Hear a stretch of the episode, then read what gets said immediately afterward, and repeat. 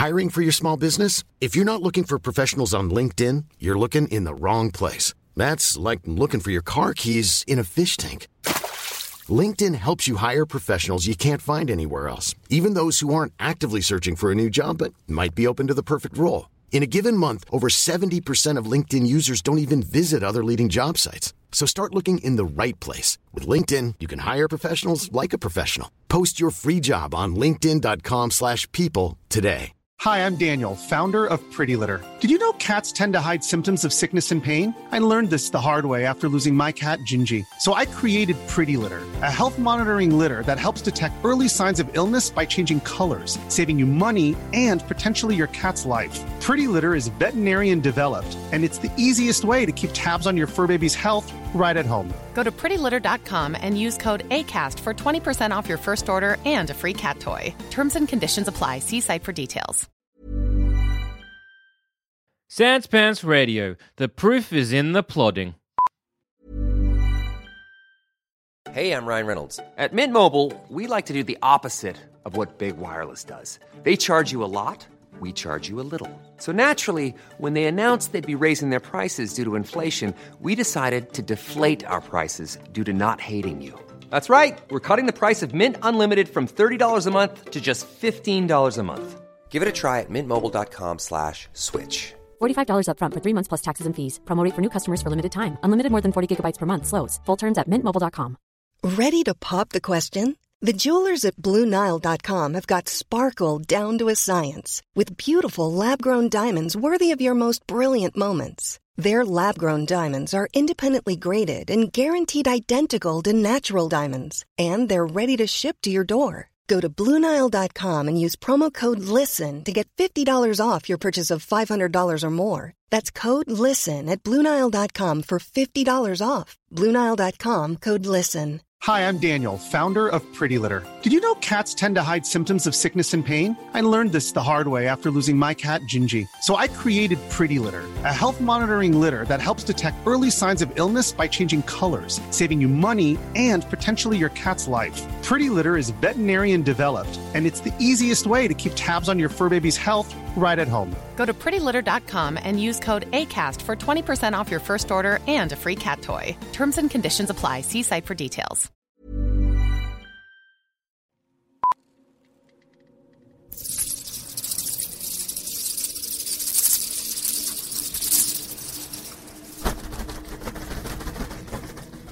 Hello, movie maintenance listeners. I have traveled across oceans of time to tell you that Movie Maintenance Presents and Bitten by Productions are hosting a special one off charity event. A live script reading with all proceeds going to a Nepalese family still struggling in the aftermath of the earthquakes. Tickets are $10, and you can rub shoulders with all of your favorites Gabrielle, Carney, Handsome Tom, as well as Yannick and Mecca from Bogan Book Club. I will be there too. In the dark, never far, but out of reach. Visit sanspantsradio.com forward slash live for tickets.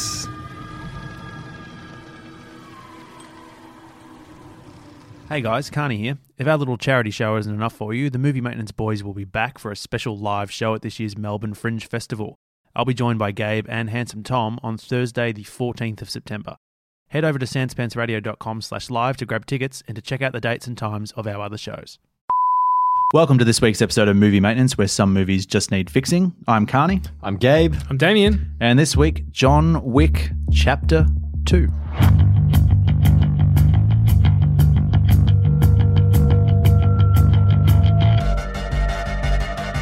First fix.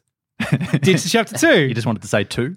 Uh, yeah, just Or you John want Wick like two. a clever subtitle to it? I think or- they're trying to be clever by having chapter two. Yeah. it's not a book; it's a movie. Well, also, it kind of makes it. It makes the whole thing seem like it's meant to be like this big, overreaching saga. It was always Yeah. planned to like have more and more installments. I'm like, sorry, but It wasn't. The first film didn't exactly No. lend itself to a sequel. Like, I think the first film was a film where people watched it and were like, "Hey, we like that. If we can get more, that'd be great." Hmm. It wasn't like there were like these huge, gaping, unanswered questions in one that just had to be resolved by two. yes, It was a genuine surprise, the first film. Yeah. Because, I mean, uh, we went and saw this actually together. Yeah, Handsome Aw. Tom wasn't invited, and it was great. We had the best time ever. it was a genuinely fun time. Funny And, how um, that happens, isn't it? Yeah.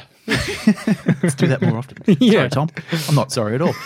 Um, and we, well, I know for a fact, Damo and I were kind of like, Ugh, what I- fuck? And yeah. Gabe had a pretty good time. And I was trying to remember back because I have fond memories of the first one. Mm. And then after we saw the film, I went and watched the first one again. And I was like, oh, it's not actually as good as I remember. Like, it's a really stock standard action film with above average fight choreography. I Yeah. think that's excellent. I think that's what makes it the- stand out. Yeah, and the directors were like fight choreographers, so Yes. it's got that background, and also had the emotional element of the dog, which is different to kind of anything I've seen in a that sort of action film. Yeah, yeah. but the dialogue and stuff was just as shitty as the stuff that I had issues with in the second yeah, one. I genuinely think it was the premise. I think they just dialing it down to no, this is a revenge story. He lost his wife. The wife told him to get a dog, and now that dog's been taken. Great. Yep. Like that's what made it stand out to me that they didn't push for more than that because we don't need more than that. Yep. And then it was just fun and beautiful and actiony and it was great. And there was a bit of mystery as to oh this a bigger world. Well, it but I didn't want to know about that bigger world. Me I liked it being a mystery. Yep. Yeah, I mean, I look at John Wick and I kind of think, yeah, like what you said, Carney, it's a stock standard action film. I almost feel accidentally stumbled into doing a few things really well. Yeah, like said. having a cool premise, like having great fight choreography, like having a cool broader world that where like any of those things taken in isolation wouldn't have really kind of gotten anyone's attention. Yeah. But all of them together kind of made people think that John Wick, but because really it's only those three elements that actually make the film stand out. Yeah, for sure. And without one of those things, the film kind of wouldn't have worked nearly as well. Hmm. So, but I don't know. I think John Wick was a film that I watched. I really enjoyed. I didn't kind of go nuts for it the way a lot of people did. And I was keen for a second one. I was like, yeah, cool. Can't wait to, or not even can't wait. Just like, yeah, cool. Looking forward to it. Hmm. Like I remember, you know, when it was put back by like three months in Australia or whatever it was. I yeah, was we kind like- of we didn't rage about it, but we were a bit like, oh, what the fuck? we're all reasonably excited for it. But Yeah. I didn't walk in there being like, oh shit, yeah, Yeah, John Wick. yeah. I was like, yeah, cool. This might be a fun time at the movies. And frankly, I had a fun time at the movies. Like, I didn't remember it five minutes after I walked out of the movies. Mm. Yeah. But like, I couldn't tell you now Same. what So my I- favorite scenes were or what stood out for me. But I, Yeah. and I wasn't like, I definitely wasn't like riveted on the edge of my seat, want to find out what happens next. I thought it had a couple of cool moments. I like the scene where the girl cut her wrists in the bath and was like, "You're not killing me" or whatever it was. Yeah. Um, I actually, for the for the dumb fun that it was, I liked the scene where everybody in New York was an assassin and John Wick was like taking them out one by one. I actually quite enjoyed that. I thought for what it was, but I mean, it was it was pure turn your brain off entertainment. Like, Yeah. It and was. I got to the end of it, and it's like I, I think maybe my expectations weren't high at all. I didn't want anything other than to turn my brain off and have fun and go on that Hmm. ride. I, I had no expectation I was going to walk away being like, "Oh my god, what an amazing film!" So like when it finished, I was just like, "Yeah, fine, like whatever." And then I just moved on with my life and never thought about that film again until now. Yeah. now. See, for me, in in trying to broaden the world, first of all, it was a lot of world building for me, which didn't work. It felt like the second movie of a of a trilogy. Yeah, yeah. Even though the first one was never meant to be a trilogy, and that's ultimately my problem. I feel like it diminished the first one. The first one, his motive was something we could all just immediately be like, "Yeah, great. Someone got your dog. You fucking go get him." Like I'm on board with that. Where for this one, while it, it definitely fit into the world he was in, that he had to follow up on getting this coin and therefore doing the job the guy was asking him of, I didn't care. I'm like, yeah, but that's not a good motive. Not for this character. Before he was, it was at least partially redeeming. Where for this, it was just, it was him backsliding into the world, That's exactly it. which is what it is. And like, it's a tragedy, but I didn't want to see that tragedy. the whole thing with him getting a wife and getting out was a change in the character. Hmm. And he did what he had to do in the first film, and we bought into it because, yeah, they stole his car for one thing, but Yeah. they took the dog, which was the last link to the wife. Yes. And then just to have this film where he's just like, ah, fuck it, and killing everybody and just like sort of so openly getting back into that. I don't know. It's just, there's not a character there that I actually like. Mm. I really like Keanu Reeves and like, yeah, there's some cool action and stuff in this, but in terms of like, it just kind of switches off all humanity. And I know it's a really stylized and sort of over the top world and everything, but Yes. at a certain point when John Wick's so invincible that he gets hit by a car like 10 times in the film and he's just like dusts himself off and it's Yeah. all good, it's kind of like, I don't really care anymore when you can just Hmm. get punched and keep getting back up. Yeah. It's an issue. Because, like, well, at the end, when the hit goes out on him, you've got an hour or whatever, and he's Yeah. like, "Tell them I'm going to kill them all," and he's hobbling away. Yep. You're not a threat, like, and like, like you said, literally everyone in New York is Yeah. now an assassin somehow. But just on that ending, I, I watched that. I watched the film again because, like you said, Gabe, came out of it, kind of forgot about it. Mm. And so I'm like, oh, it's kind of months later now. We've got to do a sort of fix on it. I'm like, oh, I don't remember the film. Shit, I Mm. need to watch it. And I watched that ending, and John Wick says, you tell them, whoever comes, I'll kill them all. And it's kind of like, but why? Yeah. Like, what are you actually fighting for anymore? Mm.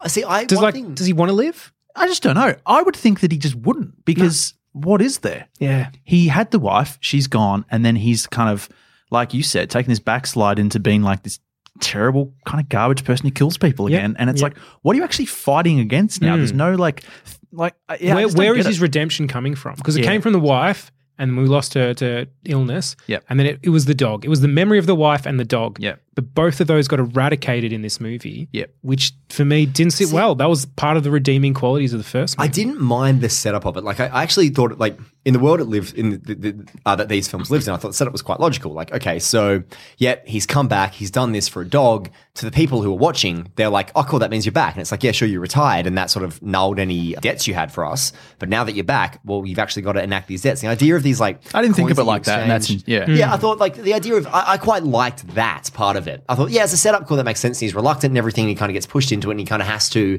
and that kind of caused him to backslide more and more into the world. I don't mind that. The problem is, I think what you do with it, and they didn't do really anything with it. It was just kind of like, yeah, cool, this is set up for just like another action film. Whereas in the first one, it was like his motives made perfect sense. Yeah. In this one, it's like, well, I mean, these motives make sense. They're just not that interesting. Mm. It's like he's doing this because he has to. Yeah. Like, It's just a bit weird because in the previous film you had I can't remember the actor's names. The guy's recently passed away, but he was the Russian mob boss, and he sort of John was in his service or whatever, and he gave him an impossible task, Hmm. and John fulfilled that task and then got out. And then in this film, like the guy slides the coin across with the blood pact thing on it, and it's like it's not really clear like what it was. It really reeks of like oh shit, we got to make a second film. Yeah. What can we do? Oh, Yeah. let's bring him back in, and it was just Yeah, know. I, feel like plenty of effort went into the fight scenes and the choreography. Yep, as not usual. as much went into the story. A lot went into the world building. I will admit that, and that's what Yep. you're saying. Like for the world they've built, it is a logical story, but the I didn't need it. Like, Yeah, I don't like I was for saying the for the, for the first one, I'd liked that I knew there was this this shadow assassin world that had these rules, but I kind of liked the mystery of it because to me it could be anything. Like what they've delivered kind of wasn't as good as what my background imagination was Yeah, well, it never will be. It never Um, will be. And but that's, it's in that's that. right. I mean, it, there's lots of moments throughout the film, but it's near the end. It's when he meets um, Winston, Ian McShane's character, Yeah. and he just does that thing. It, everyone stops and it's just Yeah. like it's too much. Yeah. I, I just don't. yeah, at a certain point. I mean, I, I don't know. Like, I, the thing I always look back to is, you know, in Lord of the Rings, I remember when I was a kid watching Fellowship of the Ring and all the hints of mythology and the hints of like the background to the Nazgul and the, bank, the backgrounds like the Witch King of Angmar and Angmar, hmm. which fell and fell to the darkness and all of that. It was just hints. Yeah. And I was so fascinated by that world. And I had all these ideas of like, you know, these amazing tragedies and beautiful sagas and crazy stuff that went on. And then the Hobbit films, it's like, oh yeah, here's all more of the Nazgul, and here's all this, and here's where they're buried, and here's this, and here's how they come back, and everything. I'm like, I don't care anymore. Like, hmm. it was the mystery that made it scary, and it was that scariness that made it compelling. Yep. And now that you've unraveled that, it just Yes. takes away any power. And Yeah. in John Wick, that's the fact that like we don't really know much about it. It's like, yeah, this is just the world he lives in. Mm. It doesn't get explained. We don't really get any depth to it. we don't know anything And- about John Wick. Yeah. No. When he retired, what does he tell his wife that he does? right. I, yeah, Those coins, how do they Yeah. transfer into the real world as money? Yes. Yeah. Like some, There's so many things. Some things I really, really liked in the first film, and it's just, and again, it's like it's it's this gift for implying without outright stating or exploring. It's things like the moment where you know the mob boss calls him and is like, "Oh, you know, uh, can we can we smooth this over? Can we make this go away? Can I? Is there anything I can do?" And John Wick hangs up, and the guy's like, "What do you say?" And he's like, "Enough." Yeah. And he's like, "How many men do you have? Or, or how many men do we need?" And he's like, "How many do we have?" Hmm. And it's so little things like that. It's like, fuck, they tell you so much. Yes. they tell you everything you need to know about Yep. the character. Yep. And it's just it's it's succinct, it's to the point. Hmm. It's just like effective economic storytelling that worked really well and just kind of, you know, it's not it's not amazing, it's not rocket science, but it just again No. added to the little things that made the first John Wick stand just that little bit above the pack. There are interesting things in the second one, but they slap you in the face with it. Like there's Yeah. a scene where she's asking him, "Do you fear damnation, John?" and all that sort of stuff. I actually like that. I like the thought process in his head of worrying about the repercussions of things he's mm. done. But it's when characters actually say that to him that. Yes. it's like, all oh, right, if that had been the theme that we sort of we felt that by the end of it, great. Yeah. Rather than just, hey, that's what this scene is going to be about. Yeah, I want to get to the end and have like a sense that he, he there's no real change in his character for me. No. It- it's. Uh, I was still on board though. Like I was having fun in that first scene, even though it's overly long and he gets hit by a few too many cars and takes a few too many hits and all Yeah. that shit. And the fights just go for a little bit too long and all that stuff. Yeah. It was probably when Ruby Rose came on screen that I was like, no, I'm checking out. Look, I think it's fair to say we're all fairly not on board Uh, with Ruby yeah, Rose. I, wasn't enjoying her part at all. But I mean, even in the trailers, I was like, why is Ruby Rose in this film? My, my feeling in the film was like, I'm liking this film in spite of her, not because of her. yeah. But yeah, it just, I don't know why she gets cast in things. I don't know why she's there. It just, Not only is she a shit actress and the character was pretty bad and all that, they don't show her fight until she actually fights him Yeah. at the end. Not for one second did I believe that that was going to be a thing. No. And I actually, I, I timed, I counted it when they did fight, and it's over in inside thirty seconds. Oh, for sure. Yeah. Yeah. We've, we're seeing Keanu kick ass literally the entire Yeah. movie. And How then is you she a threat? This small little Ruby Rose is going to do something. But and you- the whole, I don't know what they thought they were doing. Did they think it added something? Did it make something to her character that she was deaf and doing sign language? And I guess she was meant to a be like the gimmicky character. Yeah, she was But to be honest, you had the the bodyguard of the woman, Common or whoever played him. yeah, He did great. He He he, was could have he was the adversary. They had an amazing fight scene on that train. Yep. Great. That's what we could have led up to. Yep. Not Ruby Rose no. not talking, which I mean good choice, but still like The- just don't put her in there. Her dialogue in the sign language, it's just stuff like "I'll be seeing you," and then he's like, "Not if I see you Yeah, first in sign oh. language. And it, they they do really weird subtitles in this film. Like they'll do like big things, then someone will say "boogeyman" and it'll come up big in red Yeah, writing. And it's yeah. Like, the fuck are you I think, doing? I actually think the, I'll be seeing you, not if I see you first, Carney. I think like at that point, I was still kind of on the side of the film, Hmm. and I, I'd heard you sort of snuffling and grumbling all the way through the film. I just like hear the Old man Carney grumbling like away. leaning back and your arms crossing and everything. And I think I actually heard your drob retract in that moment. Like just It was audible throughout the whole Yeah. cinema. It was just a bit of a nope. just not. oh, that sound of there it goes. No, there were times when like because the shit just kept piling up, and I was really not having a bar of it. And I kept kind of looking over at Gabe, expecting like a bit of camaraderie, and he was he was like into the film, and he was deliberately like- like, shifting his I'm not body. looking at you. And I had so I just- straight up positioned my hand Yeah. to cover my eyes because I could feel you looking at me, and I was like, "Shut up, shut up!" I'm enjoying myself because I just, I just knew that you'd be looking at me with these like, you know, kind of questioning eyes, being like, "Ugh, yeah, you know, you're liking this." But um, but yeah, I was deliberately trying not to look at Carney. But the problem was that all my efforts to try to not look at Carney were distracting me from actually just being like, "Fuck you, Carney, I'm going to enjoy this film."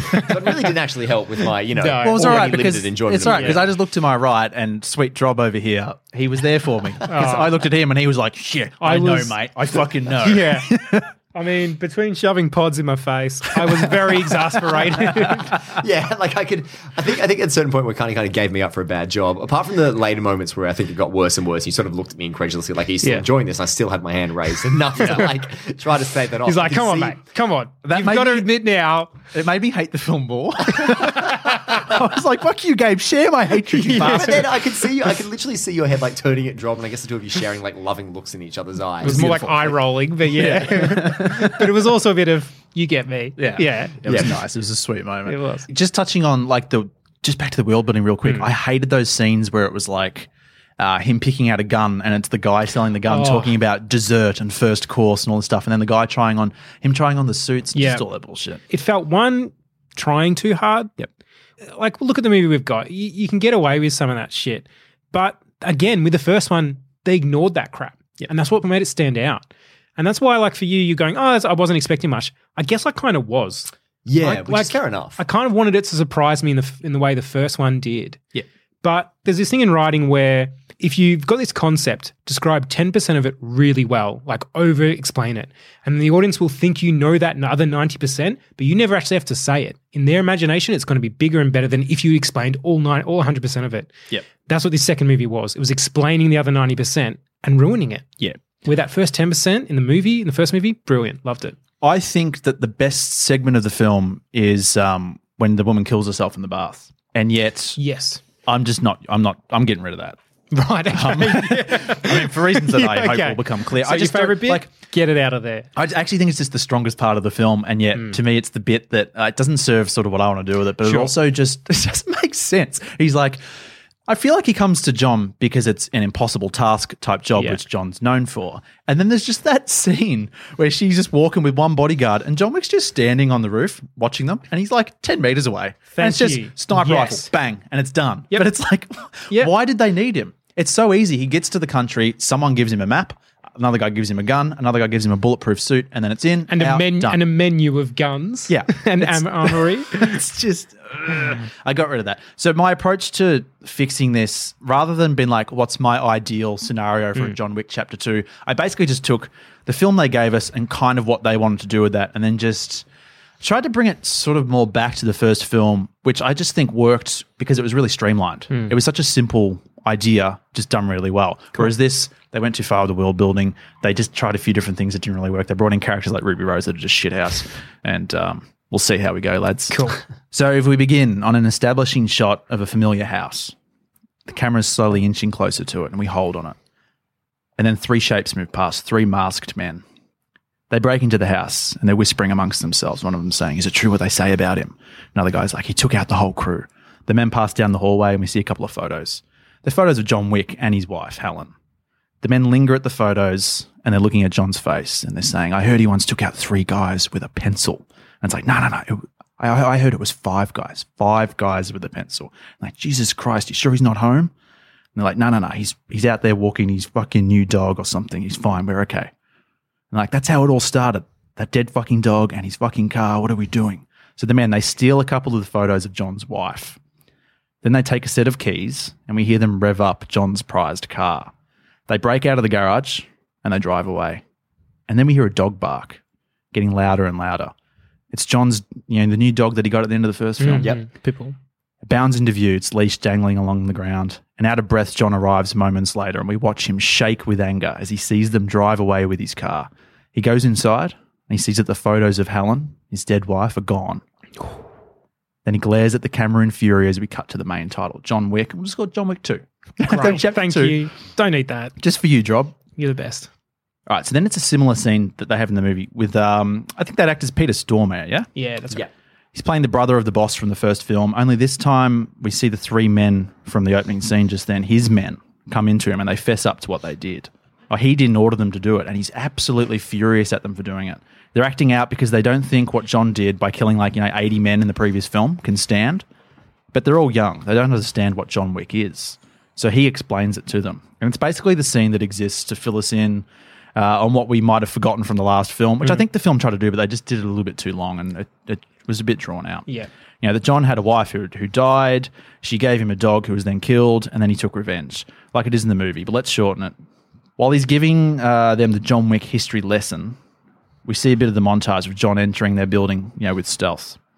We don't need the stupid car chase at the start. Actually, yeah, because that's another scene that really annoyed me. They have that like really long car chase that I Mm. think it looked like it was in like Tokyo or something. And then it just ends. You don't see John Wick's face, but you know it's him. He gets Mm. out of the car and he steals the key card, and you're like, oh, this is interesting. And then it's literally just a key card to get into the car garage. Yeah. To get his car back. It's weird. John Wick can get into like any building. He doesn't need to steal the key card. Yeah. So the boss guy, Peter Stormare, he clarifies all the bickering about how many people John killed with a pencil and all that because these guys are idiots. These three morons just arguing over it. The number mm. keeps going up and down and blah blah blah. It was five. It was this. It was three. And then the boss says it was actually thirteen. And the boss asks his guys how many men they have on guard, and they reply that there are fifteen. And he says, "Good, that's good." Down below, we see John, who's now in the building. He locates his car. He quietly gets into it and finds the keys. He's about to start it, but then he lingers. He looks in the back seat, under the seat, in the glove box. Nothing. The photos of his wife aren't there. His uh, fists clench around the wheel in anger. Now we linger on a reception desk, and the camera kind of moves along it. We see staples, paper, and then we see a pencil. We hold on it, and then a hand reaches out and takes it. We're back in the boss's office, and then we hear the screaming. Just tons and tons of Hmm. agonized screaming. The boss he starts to shake a little bit, and he sends the three morons who caused this to go out and face him. They hesitate for a bit, and then he points his gun at them. After a minute or so, we hear them scream too. And then we hear the slow, heavy footsteps on the stairs as John Wick enters the room, holding nothing but a bloodied, brain splattered pencil, and he throws it at the boss's face. Brilliant. The boss quickly places the photos of Helen down on the desk. And he's like, Here, take them, take them. He pours two glasses of vodka and he pushes one towards John. And he says, What if we forget what you did to my brother, what you did to my nephew, what you did to the family? John, what about peace? And John just stares at him and says, You don't deserve peace. And the boss shakes his head and he says, And you think you do? And then that just sits for a while. And John stares at him for a long time. And then finally he speaks and he says, Yours is the last life I take. And the boss laughs and he downs both shots of the vodka. And he says, I'll be seeing you, John. Maybe not today, but soon. And John shoots him. Hmm. And the blood, it'll splatter on the framed picture of John's wife. And he just stares down on it. So later we see him back at his home, and then we get a visit from, um, you know, the character Aurelio. He's the garage guy that's going to fix the car Yep, for yep, John. yep, Aurelio, yeah, he comes up, and John gives him the car, and he says, "Yeah, I'll try my best to fix it, just like the same as it is in the film." Hmm.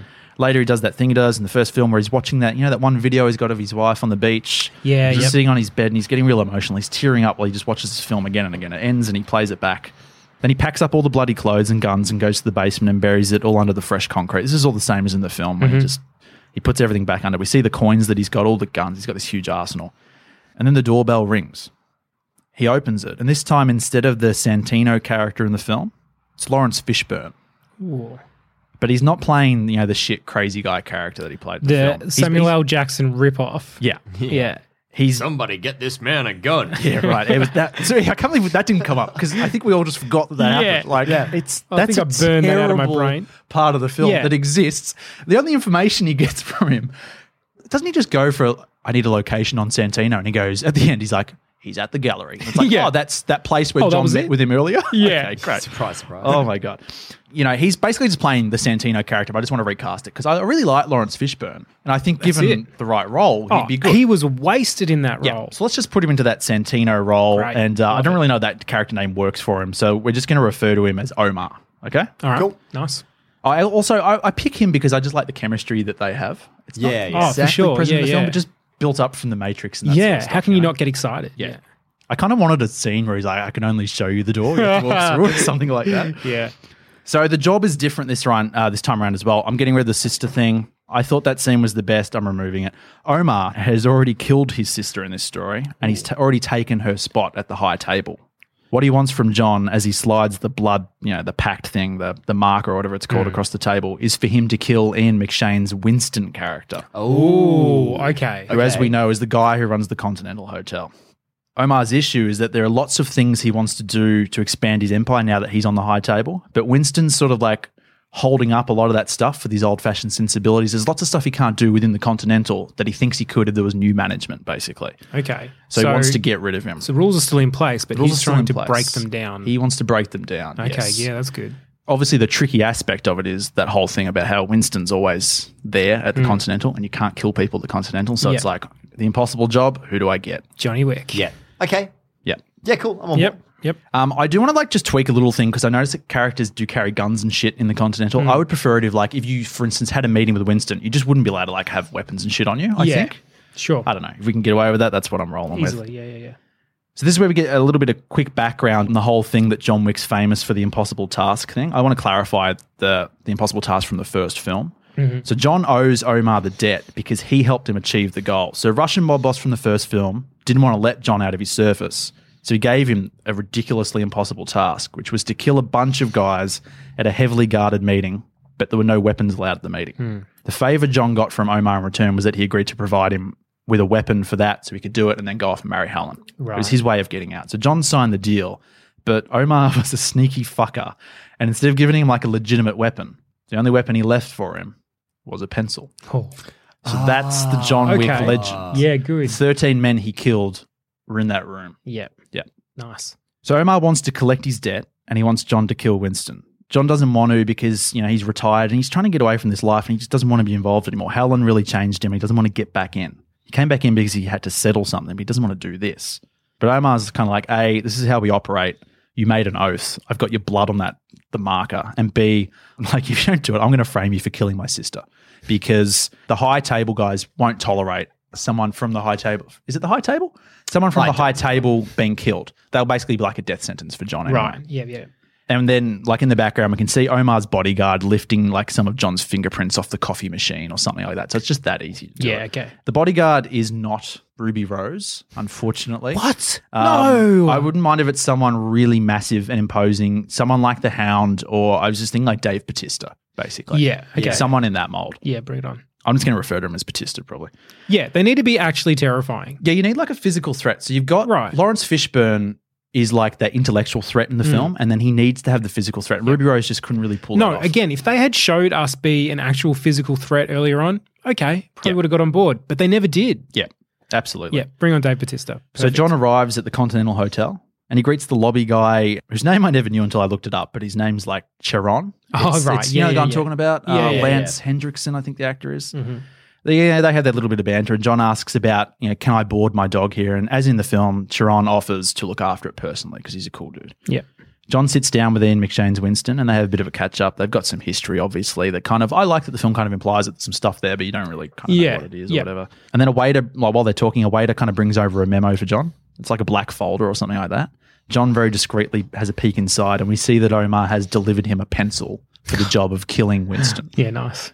Winston can kind of sense that something's a little bit off with John, and he probably brings up some old memory of something. I didn't really come up with a thing here, but it's like maybe something you know when John was younger or misguided, and the first time he was showed, know, he showed up at the Continental, Winston kind of took him under his wing or something like that. just to yeah. I, yeah, I wouldn't mind a bit of a mentor mentee to make it a bit relationship. tougher for him, Yeah. yeah. just something small, but just to speak to their history, it makes it that little bit harder for him to actually do what he, you know, he's been forced to do. Yeah. but he can't do it. So he leaves. He ignores Charon at the desk and he leaves his dog in his care because John knows that bad stuff's going to happen. And it's, the dog's probably better off in his care than with John. Okay. He goes home and again he watches that video of Helen. And then there's the doorbell ringing again. He slowly gets up and he opens the doorway and he can see halfway down the driveway there's a, there's a parked car and it's Omar standing there.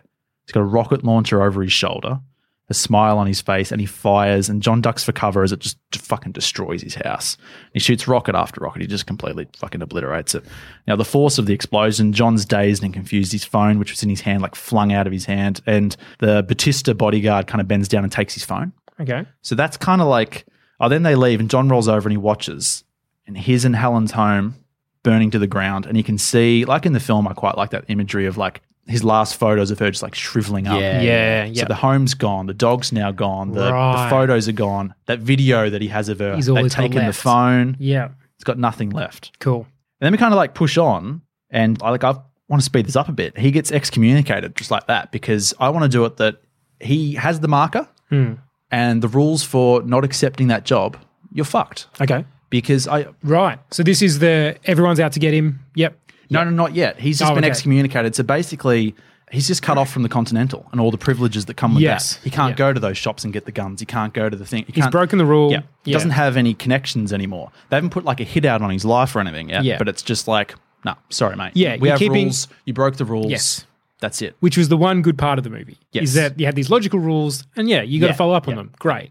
So I wouldn't mind having probably just like a quick montage of him going to some of the usual places, but he gets turned away or whatever. And he's fine, like sinking into him, like, oh, fuck, all right, cool. I got nothing left anymore, really. All right, fine. Great. Yeah. So finally, he finds refuge with old mate Aurelio, and he's hiding out in the back of the car workshop while they're like fixing his car or whatever. And he's completely cut off. So you know he doesn't like. I'm getting rid of. He doesn't have the fancy bulletproof suits or anything anymore. He doesn't Yeah. have the guns from the contacts. But net later, he visits the rubble of his house and he starts clearing shit away. And then he picks up a sledgehammer because remember at the start when he buried all these guns Oh, in yeah. concrete. Yep. Well, there we go. Like the fire did not get through the mm, concrete, and we had no. like the cool thing that I think they did in the first one with the slow motion, him just hacking up the concrete. Yeah, yeah, And he's got this whole arsenal of guns down there, so that's fine. He doesn't need those connections for that anymore. He's got mm. his own guns and stuff, so he's all right on that front. But John's not always the most clever guy. So he just straight up doesn't really have a plan to get Omar. He just goes after him. Yeah. He just loads up with his guns and Because like- he is his instinct. That's Yeah. what he. That's Yeah. what he's based on. Yeah.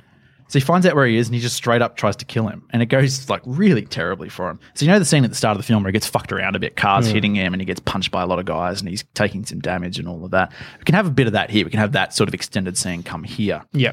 Just draw that out a little bit. He's fighting multiple people just to try and get to Omar. I personally wouldn't mind, and this kind of flies in the face of John Wick a little bit, but I wouldn't mind seeing him not killing so many people. No, I think that's good because if we're saying the the main thing his wife gave him was redemption. Yes. Yeah, yeah. So without her, he's lost it. Yeah. Can he hold? Well, he's he's still got it technically. Can he hold on to it in the face of everything that's going against him? Yeah. Yeah. So I Omar's like that, that. Omar's really wronged him, and so I will fuck him up. But these guys are kind of in the way. But he's not like Yeah. brutally like.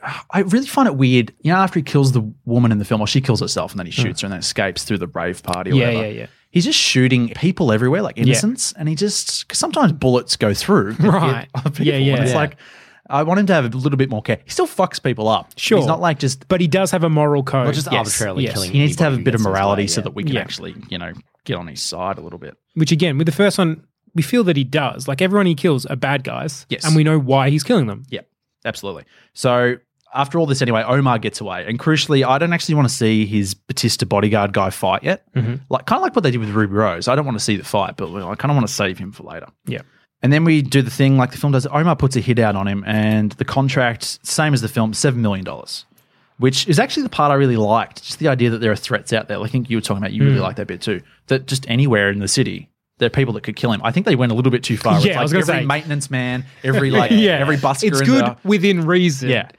I like the fact that yeah, there would be a lot of active Yes. assassins. And like, sort of I'll take and- seven million. Yeah, and even like a few of the body types you might not expect. Yeah. But that that show how they're dangerous. Yeah. Yeah, but when it's Again, like- to bag on Ruby Rose, they didn't show how she was dangerous. I mean, I didn't like at that point. You know, I sort of like checked out of the film bit, but it was like, okay, like the busker in the subway, and like these guys and these guys, like really, Yeah. But I did like the montage. It's just yeah, it's the people they chose were a little bit off. Just have Yes. people that are like John Wick. Do you know what I mean? But yeah, Yeah, yeah. body types and stuff are cool. But yeah, But there still need to be. This is their main job. Like that's Yes, what they should yeah. be doing. They should be busking. They should not Because be John Wick busking isn't and- busking on the street half the time, Yeah. waiting for a job to yeah, come. why his does way. he get to wear the suave suits all the time? And these guys are like maintenance men carrying around the little lunch boxes and shit. It's just weird. So moving along anyway, Omar's goons show up at Aurelio's workshop. I think Aurelio probably ratted him out. Like I'd like to think that Omar's people are just suffocating everyone everywhere and they're just threatening to take everything away from them and dry up the work. And Aurelio didn't want to do it, but he had no choice. And he tells John that he's so sorry that he let him down. And John, like, I think John's the kind of guy who's like, he'd be like, it's okay. Like, I understand. Hmm. You, you did what you thought you had to do. Well, he's kind of willing to take on anything. Yeah. So at some point, yeah. Yeah. Has he fixed the car? No. So maybe John doesn't stand for that. Maybe John's like, well, you ratted me out. It would have been cool if you fixed my car. Yeah, that could have helped, shit." mate. And then they they kill Aurelio in front of John. oh, okay.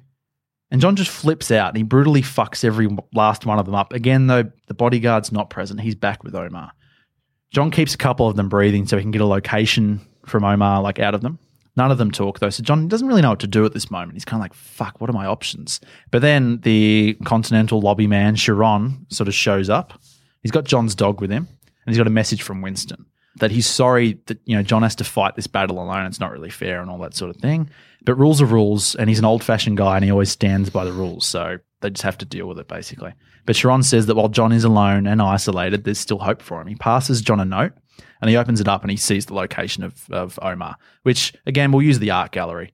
Although this just reminded me, I'll tell you what, we're not going to use that fucking Hall of Mirrors. Oh, I hate that. If the Simpsons have done a gag about something because it's a cliche and they did it 15 years ago, Yeah. it shouldn't still be seen Yeah. in films. I cannot believe that they did that. Not to mention, Sideshow Bob is a better villain than anything we saw in this movie. Yo, I just it's even like the art exhibition that he goes to at the end of the film. Yeah. What's it's something like Reflections of the Soul. Yeah. And they keep saying it every time the doors open, it's like, Welcome to Reflections of the Soul. And they all look at each other in the mirror and it's like, come on, Yeah. film. Be Why not just please. why not just reach out and slap me across the face? yeah, right. So after he gets the note from Omar, John just kind of nods uh, because I've noticed that he never seems to say thank you to anyone in these films. Least of all Yeah, okay. Charon, who's got his back multiple times. Not to mention babysitting his dog right? the whole Just time. free of charge. John never offers like, oh, do you want some money for food or yeah, like Charon's the real Yeah. fucking hero. yeah, he's a good guy. Like, fuck it up. So John crouches down and he sort of gently leans his head against the dog because it's kind of like he's, you know, he, John's probably thinking, I don't know how this is going to go. And he's got that attachment to the dog, even hmm. though I haven't really used the dog much in the film, Yeah, but it's yeah. still there. And it's obviously an important thing to him. Yep. Then after that, loads the gun and leaves. Like, doesn't say goodbye to Charon because, you know, we don't have to. Omar ups the contract at this point because, you know, his guys got knocked off or whatever. So it's like $13 million now. I like to think in his mind he made it 13 because you killed 13 guys with a pencil, $13 million. All right, cool. Okay, whatever. yeah, yeah, yeah. Uh, he's very clever. Yeah, right. And we have that cool scene, which I quite like, where you see all the info getting sent out to all the different assassins and they all start getting excited. And then it's the similar montage to what we got in the film, which is pretty cool. I just love the idea of John slowly working his way across the city. But the film makes him a little too invincible. I want him to be really fucked up. Like every fight that he has, he needs to just. It needs to be like this continual thing where he's just like he's degrading, and Yeah. like he gets to the point where he would reach his goal at the end and just be fucked. Like Yeah, he yeah. wouldn't be capable. Like I mean, he's going to fight anyway because willpower is like part of the legend of John Wick. Yeah. So these people go along with it. But yeah, I really want him to get fucked up. But I do like the montage. I'd keep the cool kills. I think the film showed you maybe three or four different assassins in the real world. Hmm. I'd probably do more, but just like shorten the fights. I Yeah. don't think every fight's going to No, go. I agree. I was John Wick's better than a lot of them and stuff like that. Yeah, like I was getting to the point where I'm like, all right, hurry it up. Yeah, it's amazing, and he's shooting guns in a really cool way. Yeah. but I know what the result's going to be. Can we get the results so we can move on with the story? Yeah, Of course, they didn't have any story, so they just kept going. Show more Yeah. of it, make it a quicker montage, Yeah. and just yeah, Beautiful. show him probably get more fucked up. Yeah, every time he gets fucked up and he looks like he might lose, he's scraping through. Yeah. yeah. So when he gets to the gallery, he just looks pretty much destroyed. I want him so fucked up that Omar's like really cocky and he doesn't even care. He just like sends his men away, except for the bodyguard. Oh, He's okay. got that guy there. So it's just John Wick and Batista bodyguard. So Batista steps forward and John's limping and bloodied and he spits some teeth across the expensive floor of the art gallery. Batista pulls out a gun. Because I like to think he's not like one of those fuckwit movie bodyguards. Like, sure, he could fight hand to hand, but he's kind of like, I have a gun and you're John Wick. Like, Yeah, no, I'm well not going to be an idiot, obviously. yeah. yeah. But then maybe he's an idiot because then John reaches into his jacket. I feel like I can get away with this because these films are ridiculous. and he very slowly pulls out a pencil. Okay. You love the pencil, don't you? I mate? do love the pencil. You just love the pencil. Such a John Wick thing. I'm Yeah. really buying into the pencil. And Batista can't help but smile because he's heard the legend, he's heard all the stories and shit. Yeah. And I'd like to think he's not the typical movie fuckwit, but I, I, I kind of think he is. And what, if anything, maybe he's a bit bored. He's one of those guys who hasn't had a good fight in a while. and just like, you know what? I want to see what you do with this pencil. He tosses the gun aside, takes off his jacket, rolls up his sleeves. John smiles too, just a little bit, which is a bit of a rare thing for him because I don't think he mm. really smiles No. or laughs No. or emotes much. Despite the circumstances, it's hard not to respect that move. So the two they slowly walk towards each other until Batista's like towering over him because he's a much bigger man. He's a hmm. pretty big guy. They pause for a brief moment, and then with speed, John drives the pencil at Batista's throat. He doesn't move. He doesn't make a single effort to stop it. He just takes the hit. The pencil collides with his throat at maximum force, and it just fucking snaps in half. The pieces fall to the floor like John Wick's jaw, shortly followed by some of his teeth because Batista just grabs his head like it's a watermelon and smashes his own into it. And John's just like spinning in a blind haze, gets spear tackled to the ground, and Omar just stands back and laughs as the pair hurt each other in ways that would like snap a normal guy in half. It's just ridiculous fighting. I think I once described a fight scene in one of the pictures as being like a uh, banshee on a shitload of cocaine or something like that. So that's basically kind of what we want from this fight. It's actually just disgusting to watch because I think mu- much of the violence in this film is like glorified, and I think I want to get to the end of it and just be like, oh, this is actually like, why am I cheering this? It's, It's fucking fucked, gross. Yeah. Like, and so many of the John Wick fights are beautifully choreographed, and I they're fun to watch. But this would just be like John who's fatigued and fucked, and he doesn't have any speed, and it's this other guy with just brutal power Wait, who's basically. Can I? How did the pencil break on his neck? I just like to think, and again, it's a heightened world that his his neck is like his skin is just fucking so hard that it's like whatever, mate. If it makes you feel better, we can have him. He can be wearing one of the bulletproof vests, and John's tried to like stab him in the chest. But I feel like John would go for the throat. He'd go for the skin, wouldn't he? I can just have him grab it at the last second, snap it off. Oh, I reckon. Or like Whatever or it could is, be it's just this as, has like- always been John's move. This pencil will always work for me, and then this guy, like it just the pencil's got to snap in some way. I think. Yeah. Like, If it's because as simple John's kind of like- like, oh fuck. He barely moves. He just like maybe lifts his shoulder or something. Yeah. The pencil hits the shoulder instead and Hey, on that. that's Yeah. better. And John's so fucked from all these previous fights. This is the repercussion Or of that. if you want to absolutely. really say something about how good this Batista guy is, maybe it's not even that he's wearing a bulletproof vest. It's like he just lifts his shoulder at just the right angle. So instead of like going straight in, It goes through the at an shoulder angle or- that like snaps it. So it's Right. like you know, I'm miming how it works. It hits in a an bone. audio It hits a medium. bone or something. Yeah, Yeah. Yeah. Snaps. Yeah. It snaps off. It's still half stuck in there, but Batista's like, whatever, mate. If that's the best you've got, Yeah. let's do Or it. like the angle he hits it at means it doesn't even go in. It just right. which I just really like because it's all about like I build up that John Wick legend. Everyone's raving about the pencil, and then Hmm. suddenly for John, it's kind of like, oh, the pencil didn't work. Huh. You're you're taking away literally and everything I'm from tired. him. I'm fucked. Even his one move. Yeah, yeah, yeah. He's got one move. That's it. but yeah, so it's a brutal slog, and eventually, um, I know. Eventually, I think he just gets the upper hand. I don't really know how. We just kind of put into the the John Wick willpower, Hmm. and he manages. He uses something practical, like maybe it's his belt or something like that, and he chokes him out. Or maybe it's even just as simple as like John, who wanted to fight this guy, is like, yeah, let's have a hand to hand thing. Let's see how this goes. And it's just like, no, I want to survive. And he reaches for the gun that Batista threw away or something. Right. And eventually, he just shoots him in the head or something like that. You know, Can I throw a suggestion in? absolutely. Can he have the dog charge in and attack? Because is that a bit much? Is that it- I- a bit well, much? Maybe it is, but here's my issue. The dog was such a big part of the first one and was barely used in this one. Yeah. And it's a pit bull. They're arguably dangerous dogs. I wouldn't like it doesn't have to kill him, but it can be Be his the thing last that weapon. distracts him, and then John Wick. Do you know what I mean? And it's almost a choice between does he get this last shred of his wife? Does he use it to attack in a way that he knows he shouldn't? Or Yeah. does he hold it back? Yeah, I, I can don't get behind something like that. Yeah. Yeah, okay. Yeah. Whatever the case, the bodyguard is dead. So now Omar is actually scared for the first time. Things have not worked out for him at all. John slowly looks up at him and starts walking towards him. And o- Omar, you know, he's backing back. He's got fear on his face, but then he smiles. So he pushes a button and this thick glass wall rises from the floor and separates he and John. John Is hits is it mirrored? Do we have any Does John get a little reflection of the soul? John hits it, it doesn't budge. And Omar tells him, you know, there's no point. But John, he just keeps going. He shoots it again and again and again. He empties every bullet that he has. His fury building, and Omar's laughing louder and louder, but nothing works. Omar pulls out a phone. It's John's phone that he took earlier. He dials a number and he calls for help. He explains to John that he's just like, he's called the high table basically and said, I've got John Wick here, right where you want him. You guys come get him. And they're going to be there in like 20 minutes or something. And he's fine. He's kind of like, I can stand behind glass for 20 minutes and wait Yeah. this out. Like, pfft, I don't give a shit. Mm. John asks, who are they sending? And he says, everyone. He then plays John, plays that video that John was always watching of his wife. And he says her name, and John pounds at the glass. He's getting angrier and angrier. And then he says to John, You know what I'm thinking right now, John? How sad it must be for you to lose your wife, the house, the photographs, every single memory you've ever, you ever had of a life you so desperately tried to build. I wanted that once. And then I finally had it. And you know what happened to me, John Wick? I got bored. That life you think you want so much is a lie. You can't control it. The only thing you can control is the power you have and the fear that you hold. You're in my way. Winston is in my way. He drops John's phone to the ground. We've got the video of Helen still playing on it, and then he crushes it with his boot. You'll see, John, the woman I loved, I don't have her. I don't have pictures. I don't have video. I don't have anything. Let me tell you what happens. Years pass, and you don't even remember what they look like. You thought you could get out, run away, find peace. You don't deserve peace, John. You'll never stop killing, never stop hurting and hunting until someone stops you. Taking lives is all you know. And then John Wick looks at him and for a really long beat, and then he says to him, Yours is the last life I take.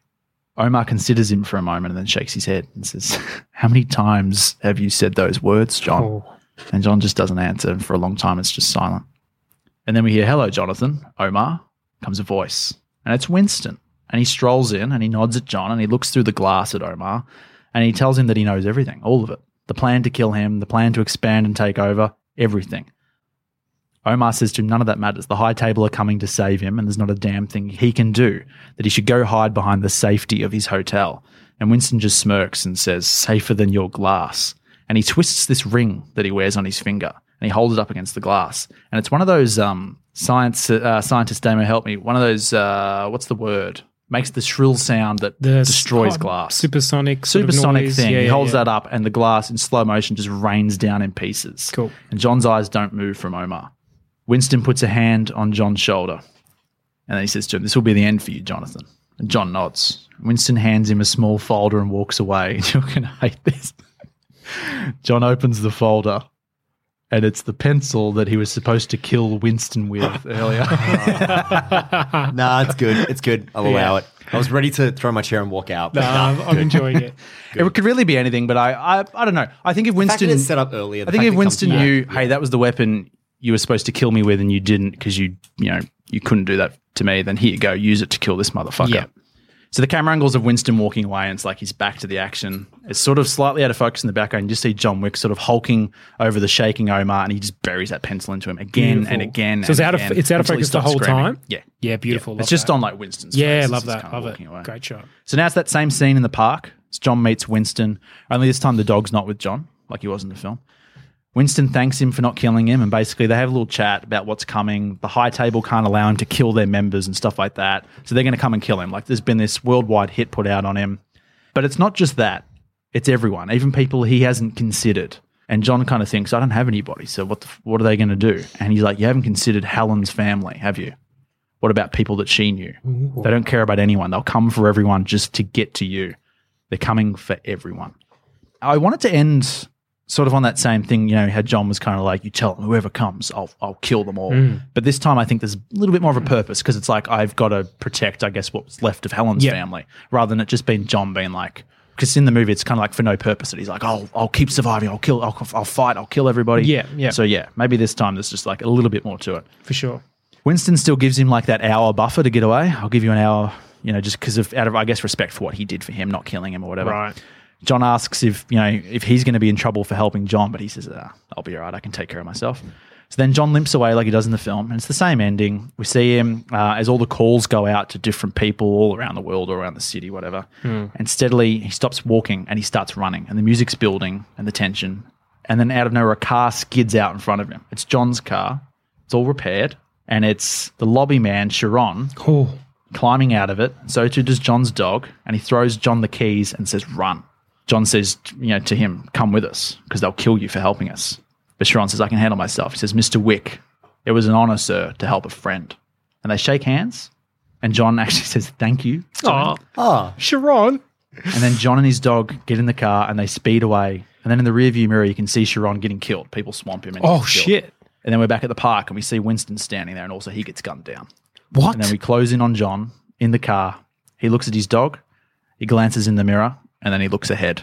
And that's the end of John Wick 2. So you, it's open for like if they want to do a oh. third film, I suppose, which would be like the high table really coming after him and him Yep. protecting Helen's family. You could probably bring a bit more heart into Yep. it, which I kind of didn't quite have Well, enough of in there, which the kind of film didn't. But bring it full circle with him actually maybe getting to know Helen's family. And Yeah. like meeting her Absolutely, parents, yeah. meeting Yeah, like her I see family them and, like almost being trapped in, say, this old style house together, all of them locked in there Yep. while these forces come at them. and then actually make it more of like John Wick kind of, you know, it's connecting with them and then them kind of realizing who he is and kind Yeah. of getting put off by it. And then them slowly kind of coming around to accept him and him kind of realizing, hey, I've got a family and I've got people to protect, Right. got people to care about He's- instead of just being a lone wolf. Yep. Because he's learning what the villain in this one didn't learn. Yep. That Yes. there is more out there. Because fuck, I love a Carney villain monologue because they're always the best. you give so much context to your villain's mentality. I fucking love it. Cheers, mate. Only thing I would change is like, I would probably give a little bit more credence to Less credence to pencils.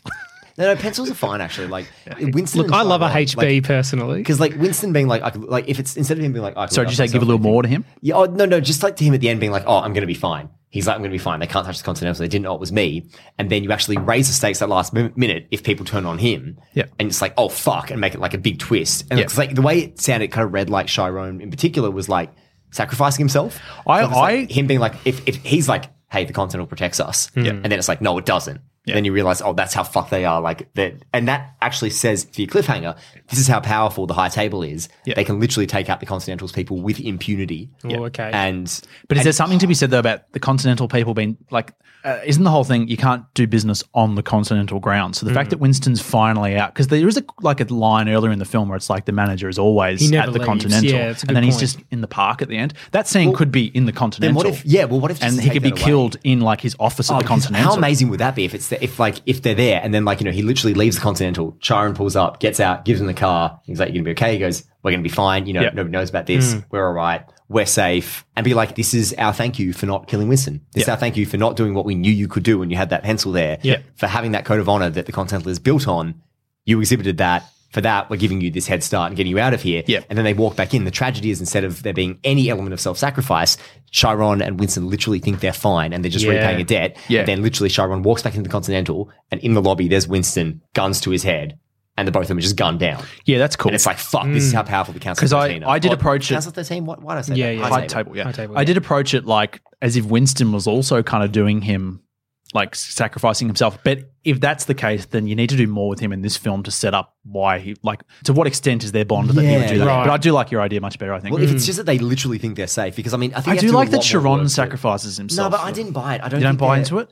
I Not feel so like if it was a if it was a if it was a fleshed out feature film, you'd give him a little bit more, and then you might buy it. But I am on board your idea, especially if, they you are setting up for a third film. Hmm. if anybody sacrificed himself for John, you have to really build up why. Because Yes. frankly, he's a bit of a jerk. Like, Yeah. you know, I wouldn't sacrifice sacrifice myself for him. Yeah. Charon, like ultimately it's just business. If it's like a matter of, hey, we're gonna go out and limb for you because you didn't kill Winston when you had the chance. Yeah, that's better. And then it kind of almost makes it more shocking that they think they're okay and then boom, they're not. Yeah. And then that actually sets up your third film. You're like, this is how dangerous these people are. You'd even like cast whoever you want for your third film. Like if it's a Jason Statham or someone like that, who's the high table Yeah. guy who's going and killing people. He kills Winston, and then it's like, all right, you're going to be the guy chasing John Wick in the Yeah. next film. Awesome. You know what you could do hmm. for, for for the third film? John Wick takes the family to the Continental and has to protect them from inside there. I don't think he has the privileges anymore, though. So would it extend to them? I don't know. No, I'm more seeing the Continental as this barren wasteland of it's no longer what it was. Yeah. But he knows that it can be a stronghold, so that's why he chooses it. Because it would still be. And it's almost like a die-hard situation where like they're getting in and he's fighting them off, and, And then it's at the playing end, sides You too. could have him take over the oh, Continental. Oh, no, no, no. Fuck, fuck. I've got it. I know exactly where he takes the family. His homeless friend who lives in the gutters and takes them down to that secret society down there. Right? Yeah, Because yeah, that yeah, makes yeah. sense. That makes perfect sense. Yeah, yeah, yeah, Played by Samuel L. Jackson. which is what they really wanted. yeah. Oh, yes. yeah. They couldn't get him, so they went with Fishburne. Yeah, like because there is a scene in it. You know when he fights Common, and Yeah. then they crash through the window of the Continental. It's like, Yeah. well, no more business. Oh, and yeah. then he goes up to his room, and I was thinking, like, the film didn't do this. He just left the Continental the Mm. next morning. But it's like, it'd be really interesting to have a character hiding out in the Continental. Yeah. like he knows as soon as I leave here, I'm dead, and so he could have just like waited it out, and then like the psychology of that, like affecting you if you're staying in this one place for so Yeah, yeah. long, and like the idea of getting the family in there is interesting. I just don't know how it holds up. In terms of, especially if you end with Winston and um, Charon being killed in the Continental, it's Yeah, like yeah. the high table can do whatever the fuck they want. That's true. That's true. Hmm. That's a good point. But yeah, he definitely takes the family somewhere. Yeah. Somewhere I- where he has, I a, where he has a contact or a connection, the which he's got family plenty of. is what sold it for me because without some hold to his wife, Yeah. which he's literally lost everything, even got his phone back at the end. Nah, phone's No, no. So the phone's on. destroyed. He's got nothing Literally, he's got left his nothing. And then he gets this one last glimmer of hope. This family, his wife's family. There's obviously a connection to her. Yeah. That's what he would do. For Yeah. a man who's got nothing left, he's going to hold on to whatever he can. I do really like that idea of like the family. I don't know, like, was it a big wedding? Did the family even know who he is? Yeah. They clearly wouldn't know what he had. What- what does John does do for a living? kind of like play out all of that, and that kind of gives you a really interesting third film where it's like here's John face to face with the normality that he could have had Yeah, with Helen, yeah. but Oh. didn't get, and then it's them kind of calling to task what he does, and him having to justify himself, Yeah. and you actually, oh, I don't know, John Wick films delve into the character and his motivations or something that. like, Yeah, yeah. That'd be good. Yep. That'd be really cool. That'd be much more enjoyable Hmm. than a guy delivering recipe puns about armory. I'll take that any fucking day of the week. So yeah, I think the goal was just sort of to streamline it a little bit because I think that the second film kind of got away from them a little bit in terms Yeah. of just they, they they tried to they did that typical sequel thing where they just tried to do the first one again but like bigger and, and it just yeah, didn't quite stick. so much of it seemed to be setups for more fight scenes. yeah. yeah. Rather than Um, focus on story and character, which you always need. I don't care if it's an action movie, you still need story and character. Yeah. The like the second film that we saw just didn't really have anything in the way of heart to it. This one that uh, just pitched, not a huge improvement on the But again, heart like, department. like Gabe Yeah, was saying, if you build up the chevron and all the rest stuff, yeah, you could have your heart there. Yeah. You just need yeah need to feed it through the film a yeah, bit more. yeah, and with Aurelio and maybe a little bit more with him or whatever. But Yeah, yeah, yeah, yeah. but yeah, I did toy with the idea of like starting it on a flashback, which would have been John and Helen's wedding. Ooh, okay. And then having so you have a little bit of an instruction because it's going to have like a niece or a nephew character or something that John has to mm. like bond with and protect in this film or some bullshit like that. But the idea was going to be that the guy delivers the marker, he would come to the wedding and that's where you would meet him. Or I can't remember what I was going to do with it. It was going to be something hmm. like that. He'd come to the wedding, kind of be like, "I'll be seeing you, John," and John's kind of like, "Whoa," Or it could be "No, like- you won't. I'm I'm out." And then you know later in the film when we see him and he slides the marker, you know who he is. Or if you really want to contextualize it and like really justify it in the wake of the first film, it could be as simple as somebody comes to the wedding and says, "Oh, by the way, your wedding present from Omar, this is retracted in the face of your retirement. Have a happy retirement." Then it's like you're not retired anymore. Yeah, Boom, yeah. it's back. Yeah, that's cool. Yeah, okay. something like that. That's good. because then that that'd be a way to thread the family into it a Mm. little bit Then you more. actually set that up Yeah, early you have the family as the everything. bookend Yeah. Yeah, that's type good. thing. Or even you have a and it- family member as a character throughout it because Yeah. you do need like a little bit of heart, and I didn't really like play with the heart aspect too much. Yeah. in this, but it, it would definitely benefit. I that think was it would one of the benefit strengths of from the it. first film.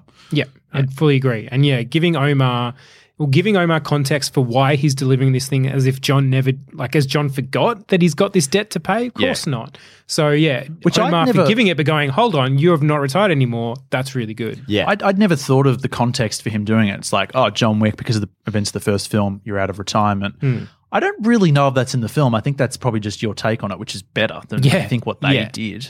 I think he just comes to him because he's like, yep, all right. Yeah. By the way, like, oh fuck, I forgot about that. Yeah. Oh, like what if wife was still around? Carrying this And thing like, with blood in in my pocket." One last job. See you in a bit. Like ridiculous. Cool. No, good stuff. Yeah. Love I it. think that's a marked improvement. undoubtedly. And uh, and also, I actually want to see the third film. Yeah. Yes. See, like I that's the thing. Of the actual film. It's it's still setting up a third film, but a third film that's that's heart and has you know proper And story. also, it just kind of brings it full circle and it's a logical continuation of the plot. Yeah, Like, and actually, because now it's like, well, what's he going to do? I guess the third film's going to be him killing lots of people as opposed Right, to exactly. a fair amount of people. Yeah, and like, and it gives us more about the character because I don't really need to know more about the world he's in. I wouldn't mind knowing how did he meet his wife? How does an assassin called meet a John Wick. person? Like, it shouldn't be like I mean, because I, I know there was talk of them doing a TV series about the Continental. Hmm. It's Who like, I mean, gives a you- shit? Really, Yeah, yeah. but I mean, if you have kind to, of. yeah, that's Continental. But this is John Wick. Like, he's got to Yes. be the center of it, not Yeah. your crazy world. That's really the only fix this like little series needs is to fix the character of John Wick Hmm. because he's the same. If anything, he does the backslide in this film. Yeah. Whereas, yeah, if you just kind of tweak that, then it's instantly just a better film. You've got to give him hope for redemption. Otherwise, Yeah. what are we cheering for? Yeah, Yeah. yeah, sure. Absolutely. Uh, and on that note, I've been Carney. I've been Gabe. I've been Damien. I don't know the wrap up thing. If you have any thoughts on the John Wickology, then um, email us in at movie maintenance at sanspantsradio.com. Otherwise, on Twitter at mmsanspants or individually, I'm at Sidekick of Dowie. I'm at Goldberg Moser. And I'm at Midday Pajamas. Cheers.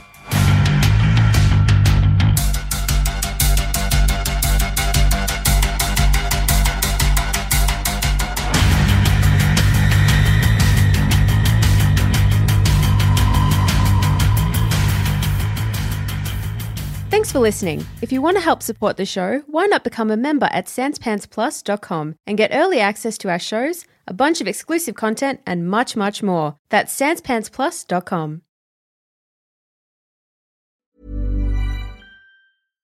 Hi, I'm Daniel, founder of Pretty Litter. Cats and cat owners deserve better than any old fashioned litter. That's why I teamed up with scientists and veterinarians to create Pretty Litter. Its innovative crystal formula has superior odor control and weighs up to 80% less than clay litter. Pretty Litter even monitors health by changing colors to help detect early signs of potential illness. It's the world's smartest kitty litter. Go to prettylitter.com and use code ACAST for 20% off your first order and a free cat toy. Terms and conditions apply. See site for details. Even when we're on a budget, we still deserve nice things. Quince is a place to scoop up stunning high-end goods for 50 to 80% less than similar brands. They have buttery soft cashmere sweaters starting at $50, luxurious Italian leather bags, and so much more. Plus, Quince only works with factories that use safe, ethical, and responsible manufacturing. Get the high-end goods you'll love without the high price tag with Quince. Go to quince.com slash style for free shipping and 365-day returns.